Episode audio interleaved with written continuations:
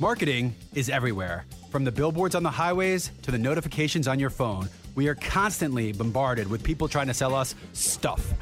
What makes good marketing? Are you doing enough in your life personally and professionally to market yourself? You have questions, and the Marketing Madmen have answers. Search the Marketing Madmen on Google or your favorite podcast provider to get practical marketing advice from expert guests who are shaping and reshaping the business world. They say marketing is a madmen's game. Join the Marketing Madmen every Saturday at 4 p.m. to find out why.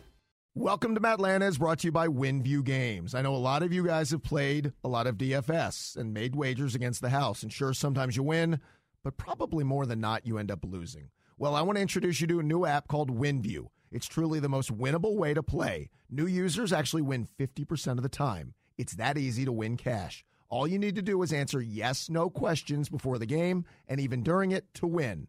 So, yes, they have live and pregame contests. You can play for free or real money against folks that you're smarter than and you can play your first $100 risk free, so there's no reason not to try it now. Use my link. It's winviewgames.com slash Matt. That's winviewgames.com slash Matt.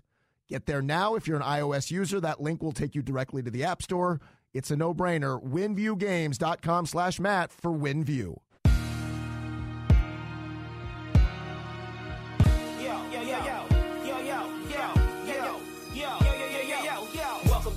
Hey guys, welcome to this week's edition of Welcome to Atlanta. We appreciate you guys making us your weekly destination to catch up with some of our favorite Atlanta and Georgia guests, both past and present. Let's not waste any time. Let's get to this week's edition of Welcome to Atlanta. All right, I know a lot of Braves fans still basking in a world championship, but always have their eye on the future, which is a perfect day and a perfect reason to bring in Keith Law from The Athletic, who for a living keeps his eye on the future of baseball organizations. We're going to take a deep dive on the Braves with Keith Law, who's kind enough to join us right now on this edition of Welcome to Atlanta. Keith, we appreciate the time, and um, I, I, guess before we drill down into some some prospects and some names, and Keith's got a piece up on the Athletic, as I said, kind of breaking down each team's top twenty prospects. Give me an overview of the Braves because the international sanction thing is is over the last couple of years been a factor in the organization in the depth of the minor league system. Uh, the graduation of several guys over the last couple of years has affected it. So where are they right now, say, compared to a couple of seasons ago?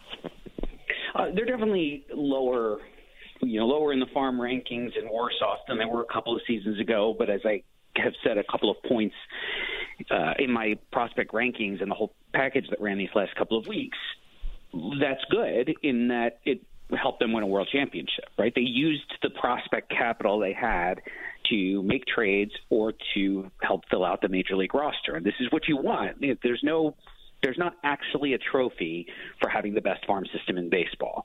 Even though I name someone every year, right? No one actually takes home a prize for that. The goal is to win the World Series. And they did build up a very strong farm system. And uh, when Alex Anthopoulos took over, the cupboard was quite full and I think he's done a really good job both of using the prospects who were already there, many of them uh, on the major league roster or in trades, and then also with you know, they, they have had limitations in because of the penalties for the violations in the international space. They've had to do a lot better say in the draft space and they've changed their draft philosophy and I think have done pretty well the last two or three years so I'd say the last three years in the draft, getting creative, finding talent, especially some talent in later rounds, to continue to restock the system so that they won't run out. Like I don't think this team is headed for a crash. Maybe the way the Cubs were, where the Cubs just suddenly, you know, they tried to contend, contend, contend, and then suddenly it was just over and they had to trade everybody. I don't think that's in the future for Atlanta, not at least not in the near future.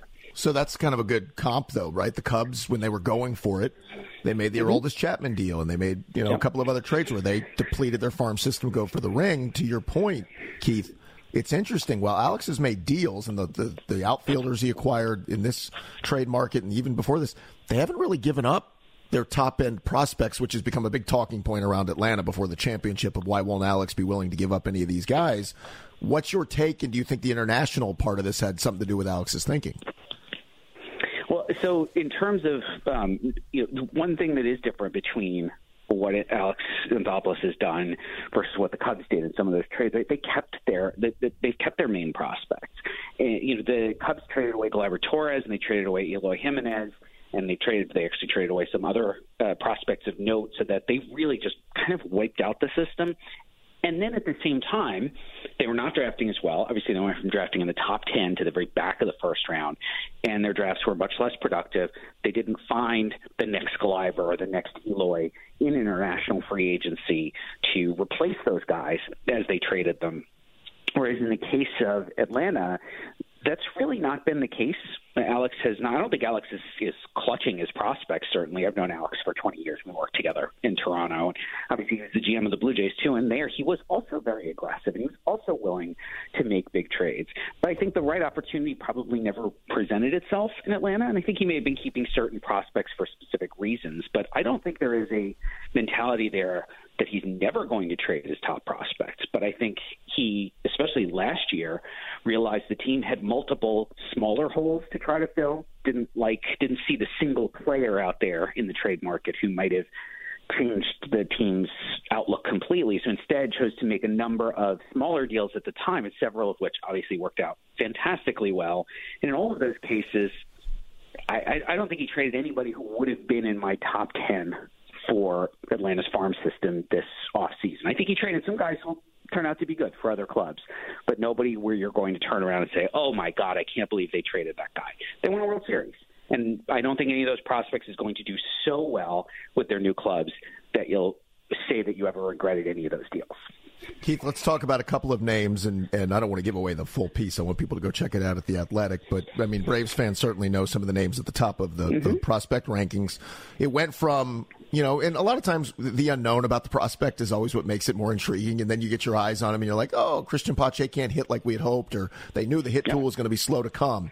You still have him at the top of the Braves rankings and the prospects. Tell me what you thought of just the. I mean, he had a, such a small sample in the bigs, but how do you view him now as opposed to maybe a year or two ago? And he didn't belong in the big leagues too. That's the other thing I think folks need to keep in mind. I had a lot of people coming back and saying, you know, essentially saying Pache stinks. And I, I will concede the point that he stunk in the big leagues last year. I think we can agree on that. However, he didn't belong he, his bat wasn't ready. I, I could have told you that. Now his glove was ready, and I think there's an argument to just say, hey, this guy's got to come up and play defense for you for three weeks in the majors. That's not the worst outcome, right? This guy's an elite defensive center fielder. He's one of the best. He might be the best in the minors. He's certainly one of the best in the minors right now, and he does have power. So I don't think it's a huge leap to say, hey, this guy could come up, play for a couple of weeks, hope run, maybe run into a couple of balls to so he's not a complete zero at the plate. That latter part didn't happen. And then when he went back to AAA, it wasn't what we hoped for, right? Especially you hope if a guy gets a taste of, of hitting against major league pitching, he goes back to down to AAA and says, "Oh, this is easier. I should perform particularly well. I should. You expect guys who do that to go back down to AAA and hit a little bit better because the caliber of competition's got a gotten a little bit easier. And what we really saw in AAA last year is that it's it's the approach at the plate. He's just not disciplined or selective enough. I think he can get there. I think if he had a regular path, right? If he'd never come to the majors last year, spent the first four or five months in AAA, and maybe come up in September, say, we would look at him differently, we would think about him differently. And I tried to take that perspective and say, he's still an elite defender. He's got 20 plus homer power. He's never going to be a high on base percentage guy, but he's not just a he's not a hopeless hacker at the plate. He's got good plate coverage. I think he can get to the point where he's selective enough that the power plays. And then when you figure the fact he's going to save 10 to 15 runs a year on defense, that's still a really good big leaguer. And the, and add to that the fact that he's pretty close. I was comfortable leaving him as the top prospect in their system. It's a new year, which means it's time to try something new. And I'm talking to you folks who have not yet tried the Daily Draft in downtown Woodstock. I hope you'll go see my friend Sean Daly. That's, get it, the Daily Draft. This is the ultimate sports bar experience. So, as the football playoffs near, and then baseball's around the corner, knock on wood, and all the fun springtime things that will happen in Atlanta, you're going to want to enjoy it at the Daily Draft. It's downtown Woodstock on Main Street. What you're going to find? A craft beer bar, self serve taps, uh, big screens all around you to catch every view of the big game. And when I say a big screen, they have a movie size screen with a front row seat right in front of it that you can grab if you get there at the right time to enjoy all your favorite games. A chef inspired menu with soup, salad, sandwiches, flatbreads, uh, you name it, they have everything to find everybody exactly what they want when you're going with the family, a boys' night, or a date night. TheDailyDraft.net is where you can find all the information about some of the nights like Trivia Night, Kids Eat Free Night, and more. TheDailyDraft.net. Go find them downtown Woodstock on Main Street. Tell them Matt sent you. You'll love the Daily Draft. Folks, I want to introduce you to a new partner here at Welcome to Matlanta. It's my friend Holly Ramey from Mickey Travels. A travel planner is a great friend to have. And if you're like me, we got winter break coming up in a couple of weeks, and then spring break, and then a summer vacation. You could be planning that vacation of your dreams, but that's a stressful job. Finding the best deals, understanding all the new travel protocols, not easy. Well, getting in touch with Holly Ramey at Mickey Travels will make that process so much easier.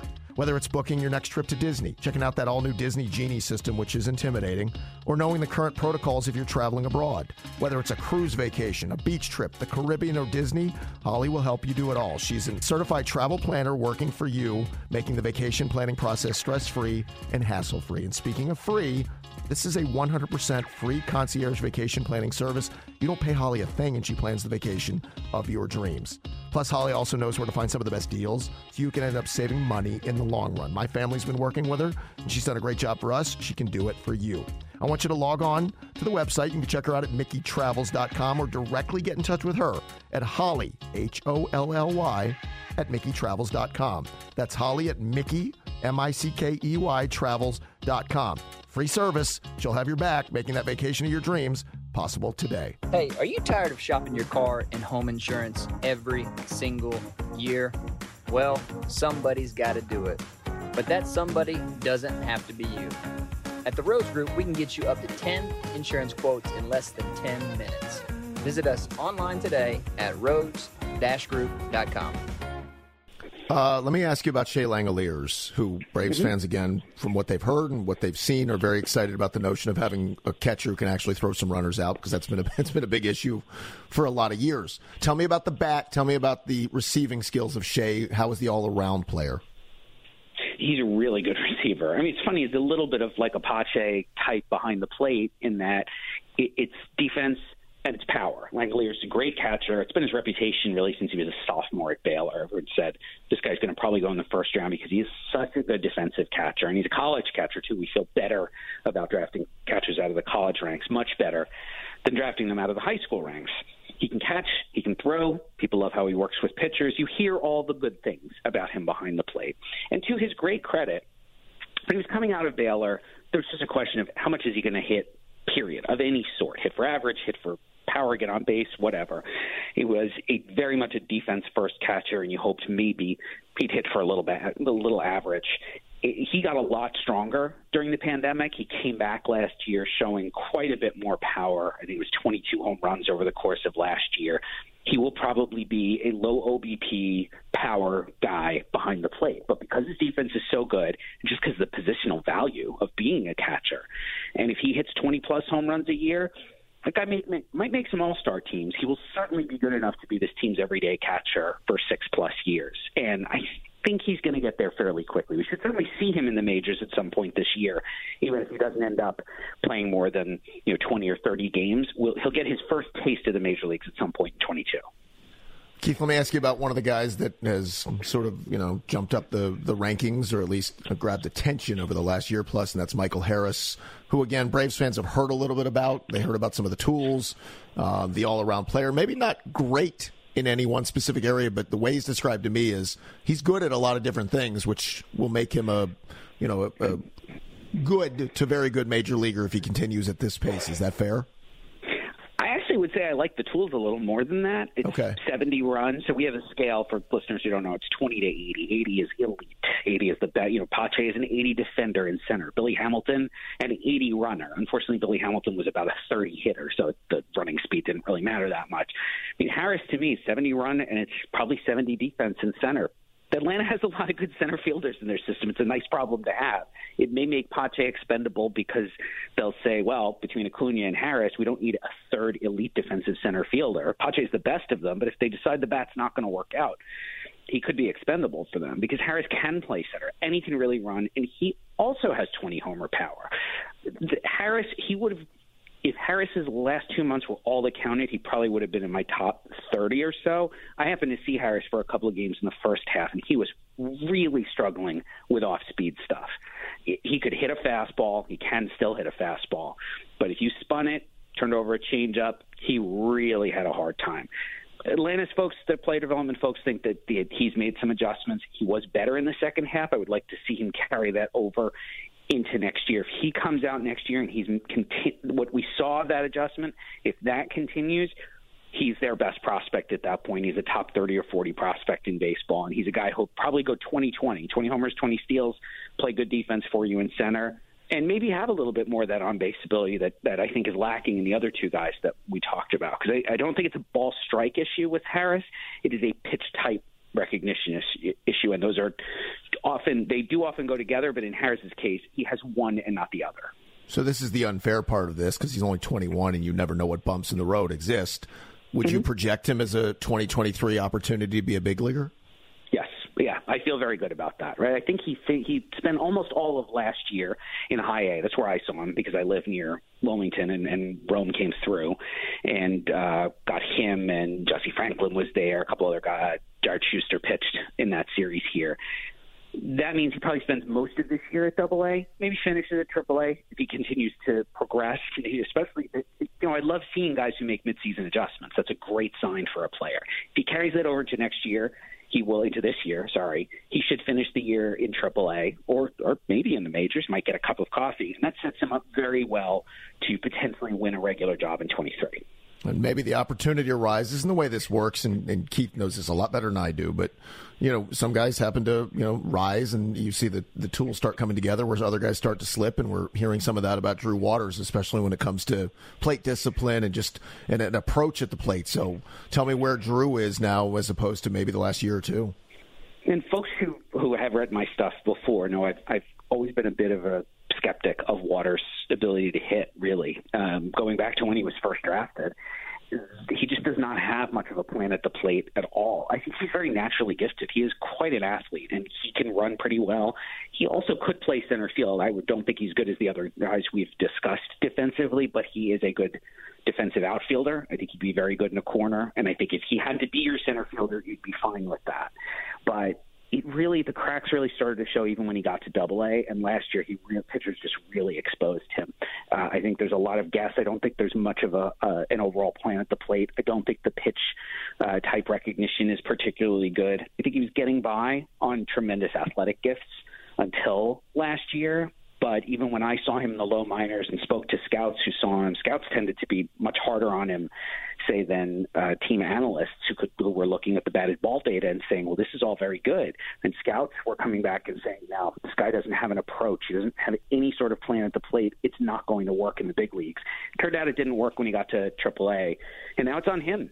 I mean, the p- players can improve. That is absolutely an area where a player who has the right, who has the intelligence and has the work ethic can improve in that area. But so far, Waters hasn't made any of those adjustments, and that's why I, I for I think the third year in a row did not have him on my top 100, which you know, in past years I got a lot of criticism for it, but this year a lot of Atlanta fans are saying, well, now we understand. Yeah. Let me ask you about uh, the pitchers, and, and you don't have to do mm-hmm. deep dive if you don't want to, but Braves fans got to look at Kyle Muller last season. It's, mm-hmm. it's hard not to be impressed when you see the size and, and the velo and the things he brings. They also got a, a brief look at Tucker Davidson, and, and, then Tucker got a chance to pitch in the World Series. Here's the ball. Um, and we know the, the Kyle Wright thing has been a, a bumpy road. Do you like any of those three more than the others? Do you think there's still something savable about, about Kyle? Is there a ceiling in the other two that kind of jump out at you? Muller is the one who really impressed me last year because honestly, before last year, uh, there were a lot of questions about Muller would end up a starter, whether he would end up a starter, despite the size, despite the velocity. Is was the fastball good enough? Did he have command? Did he have enough secondaries? I think he showed enough of all of that in the majors last year. You know, the nice thing is when they come to the majors, not only do we get to see them against the best caliber of competition, but we get very detailed data on their pitches, deliveries, uh, the the spin rates, all of that information is much easier to come by. Obviously, I can get some of it from teams on minor leaguers, but we get uh, all of that data when they get to the major leagues, and we compare it to everyone else. And suddenly, you look at Muller's not just from watching him, watching his starts, but looking at his pitch data. It's hey, this guy's better than he was supposed to be. Maybe a lot of it was just improvement last year, but he does have the weapons to start. And I think he has some of the deception that's required, particularly between the fastball and the, and the curveball, that hitters are going to have a hard time distinguishing those at the point of release, which is a huge advantage for a pitcher. And I think his command is better than we thought it was, uh, or or it is simply improved over the last couple of years, and to the point where I look at him of those three guys you mentioned, that's the one I feel very confident saying he's a starter. He has everything we're looking for in a starter. The other two guys have things they would need to improve for me to feel confident about calling them starters, especially for this season. But if Muller is in their rotation this year and makes 25 starts for them, I say great. I think they'll be better off for it. Keith, you mentioned the philosophy change, and this was this was jarring to a lot of us because under the old regime, the Braves were high school pitchers, high school pitchers, high school pitchers. They were just always going to go that way. And now we're seeing that change of you know Ryan Cusick and, and Spencer Strider and um, mm-hmm. you know the last couple of years they they went that way with Shuster as well. Now, isn't the theory, and this is my novice opinion because I don't follow this stuff as closely as you do, is the theory I'm going to take the more refined college pitcher because I can sort of you know, expedite the process and he can maybe be there a little quicker? Is that the theory with those guys? And, and do you like any of them sort of on that track?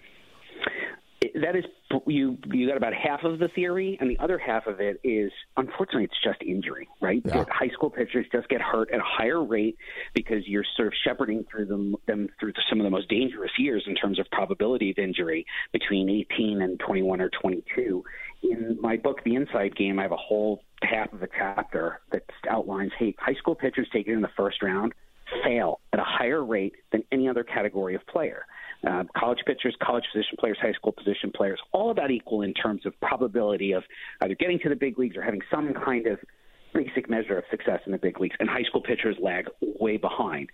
So my conclusion from that was you can take high school pitchers, just don't do it in the first round. You've got 19 other rounds to do it, and they did. The Atlanta did that. It was 19 the year that they saved some money in the first round, and then from rounds 11 onward, they just kept taking these good, high school hitters and pitchers and went over slot on those guys repeatedly and ended up, I think, doing a great job of restocking the system with guys who took home mostly half a million dollars or less, which is very little money in baseball terms. And about four or five of them turned into pretty good prospects. That's how Vaughn Grissom came into the system. He was in that draft class. He was not. He was on a team with a first round pick. I saw him. Lots of us saw him. I don't think anybody, except maybe somebody in Atlanta's amateur department, thought he was as good a hitter as he has turned out to be since they drafted him. So I am all in with the philosophy of no, we're going to go mostly college in the first round, and then we'll, we'll take high school pitchers. We're just going to do it later, where there's lower opportunity cost with those picks. Do you think any of those guys could be ticketed to the bigs at the end of this year? Or are they still projected more for 2023 and beyond? I think if we hadn't lost the 20 season, right, some of those guys could be trickling up to the majors this year. But most of those guys were, I think they were pretty much all in A ball last year. And a few of them, like Tyler Owens, was one I really liked in that draft class. He just couldn't stay healthy last year, so he's basically lost just about two years now as a result of that. And, and a lot of those guys, especially if we're talking pitchers, and this is true, this is not just true for Atlanta, this is true for the entire industry. A lot of guys you don't pitch in 2020 at all. Maybe you throw a little at the outsider instructs, so it kind of doesn't count, right? So how many innings could you possibly throw this year, and then how many innings can you be expected to throw next year? Well, a lot of guys couldn't even get to their innings limits in 2021 because they got hurt. Uh, you know, a lot of minor injuries last year. You look at, at how many guys only, you know, oh, this guy only made 11 starts last year. What happened? Well, a little forearm tightness, but he never had surgery. He's fine. I think a lot of guys just had a hard time coming back from a year of not pitching in games, not pitching with the kind of adrenaline and the kind of, hey, every pitch counts that you get from actually playing in games. And so that's pushing everyone's development timelines back a year. I think it hurts the high school kids more because they needed those, whether it's innings or at bats, they needed those repetitions more. And it's why we're not going to see some of those guys from that 19 class for maybe one year more than we otherwise would have. So let's finish up, and maybe it's the wrong term to use sleeper when somebody's outside of your top 10 prospects, but you mentioned a guy like Vaughn Grissom, or I know you had Braden Shewmake at number 10. Do you like a couple of those guys? Who else in that maybe next 10 do you think has a chance to make a jump? I do like those guys a lot. I'm a big Freddie Tarnok guy. Now that same series where they came through here, I was talking about seeing Shuster and and um, uh, seeing Harris, uh, Tarnok, which I had never seen to that point. I knew he was a great athlete. He was more of a position player in high school, and Atlanta had to coax him into pitching.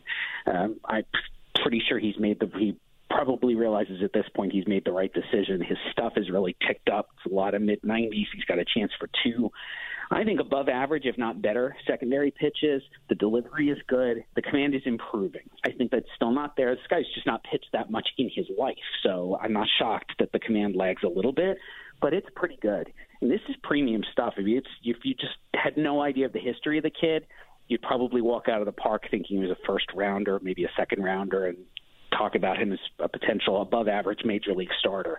I think he's on that trajectory. And I think an, another full season from him I doubt he gets to the big leagues this year. It's not impossible. They're just probably too good uh, as a major league club to to do that. But would not surprise me at all, all if he were on my global top 100 ranking as we go into the 23 season, and then that's when we see him make his debut.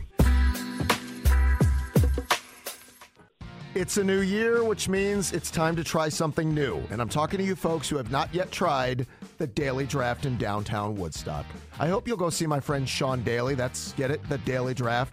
This is the ultimate sports bar experience. So, as the football playoffs near, and then baseball's around the corner, knock on wood, and all the fun springtime things that will happen in Atlanta, you're going to want to enjoy it at the Daily Draft. It's downtown Woodstock on Main Street. What you're going to find? A craft beer bar, self serve taps, uh, big screens all around you to catch every view of the big game. And when I say a big screen, they have a movie size screen with a front row seat right in front of it that you can grab if you get there at the right time to enjoy all your favorite games. A chef inspired menu with soup, salad, sandwiches, flatbreads, uh, you name it, they have everything to find everybody exactly what they want when you're going with the family, a boys' night, or a date night. TheDailyDraft.net is where you can find all the information about some of the nights like Trivia Night, Kids Eat Free Night, and more. The TheDailyDraft.net. Go find them downtown Woodstock on Main Street. Tell them Matt sent you. You'll love the Daily Draft. Hey, I'm Holly, a local business owner and busy mom of three. Look, I don't even remember the last time I took an uninterrupted shower. I definitely don't have time to shop for the best insurance rates. That's why I called the Rhoads Group.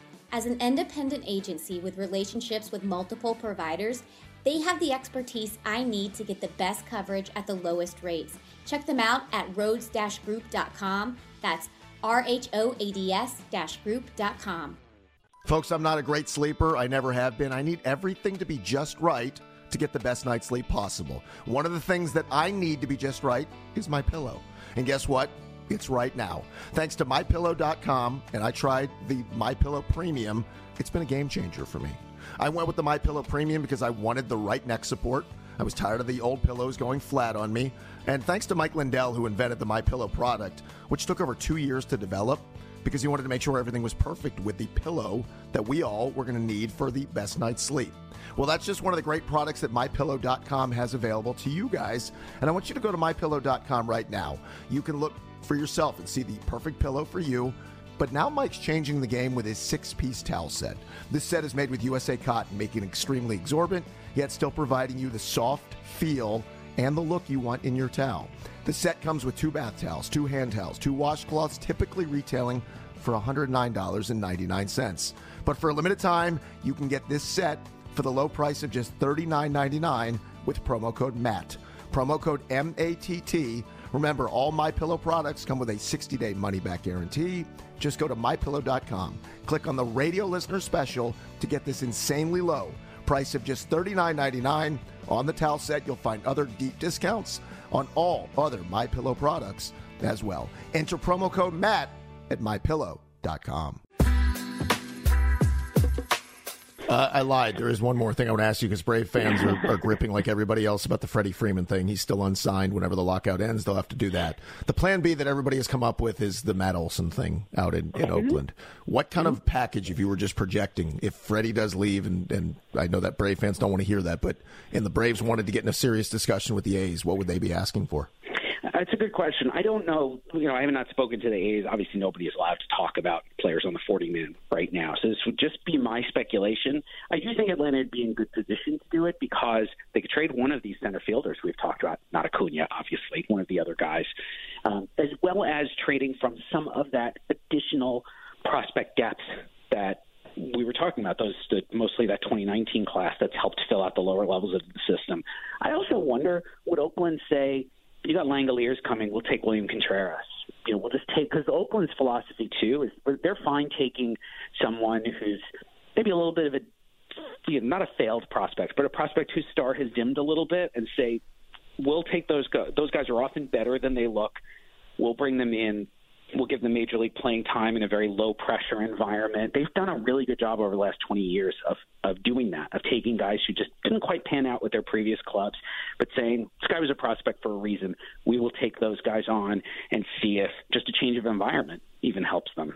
But, but based on what you're saying, you think it's a three for one kind of a scenario. Uh, uh, just again projecting a, a Pache, uh, uh a, a, William Contreras, one of the pitchers is, is like does that? Because I'm bad at that. I'm horrible at projecting trades. Is that something? I'm not something? good at it either. I'll be honest. I'm really not. It's so long since I was doing that stuff in the front office, and it's changed so much too. And you know what happens then in a deal like that? Then suddenly we look and oh, and somebody gets taken off of Atlanta's you know GCL roster, who you know even people like me barely know who that guy is, or even someone off the DSL. We see those guys included in trades now because teams do scout them, um, because uh, obviously because as, as a reaction to the fact that most clubs don't like trading players from Double A and Triple A. You know, Michael Harris is probably not going to be included in this trade because Atlanta I think realizes they got a chance for a star. We don't want to trade that guy. We'll trade you four other guys from the system. We'll trade you two guys off the DSL roster. That's fine. So those those guys do get included in deals. So it might be a four for one instead, but one or two of those guys would be players who you look at my org report for Atlanta uh, on the site and, and say, oh, this guy isn't even on Keith's list. Doesn't mean he's not a prospect. Just means they're so far away that that's you know Oakland maybe just taking a flyer on somebody who's really still very much a lottery ticket. Keith, I've kept you too long. I appreciate it. That's some great information. I know Brave fans will dig it. Uh, you guys can check out Keith's prospect rankings for the Braves and for everybody else. He did it for the Athletic. It's a great uh, deep dive on that and the book. Let people know where they can get the inside game as well. Uh, anywhere you buy books, so bookshop.org, Amazon, obviously, Barnes & Noble. If you have an independent bookstore near you, that's where I always encourage people to buy their books during the pandemic. Those stores suffered a lot, and um, even if you go to bookshop.org, it helps support independent bookstores. But if you have one nearby, just give them a call. The Inside Game and Smart Baseball would both be available. Uh, if they don't have them, they can certainly order them for you. Keith Law, it's a pleasure, my friend. Thank you so much for making some time for us. Thanks for having me. Guys, thanks again for joining us. We appreciate it very much. Thanks to Matt Lear for producing the podcast, and thanks to you guys for making us your weekly destination. We'll talk to you next week on Welcome to Atlanta. Welcome to Atlanta, where the players play, and we ride on them things like every day. Big beats hit streets, see gangsters roaming, and parties don't stop till eight in the morning. Welcome to Atlanta, where the players play, and we ride on them things like every day. Big beats hit streets, see gangsters roaming.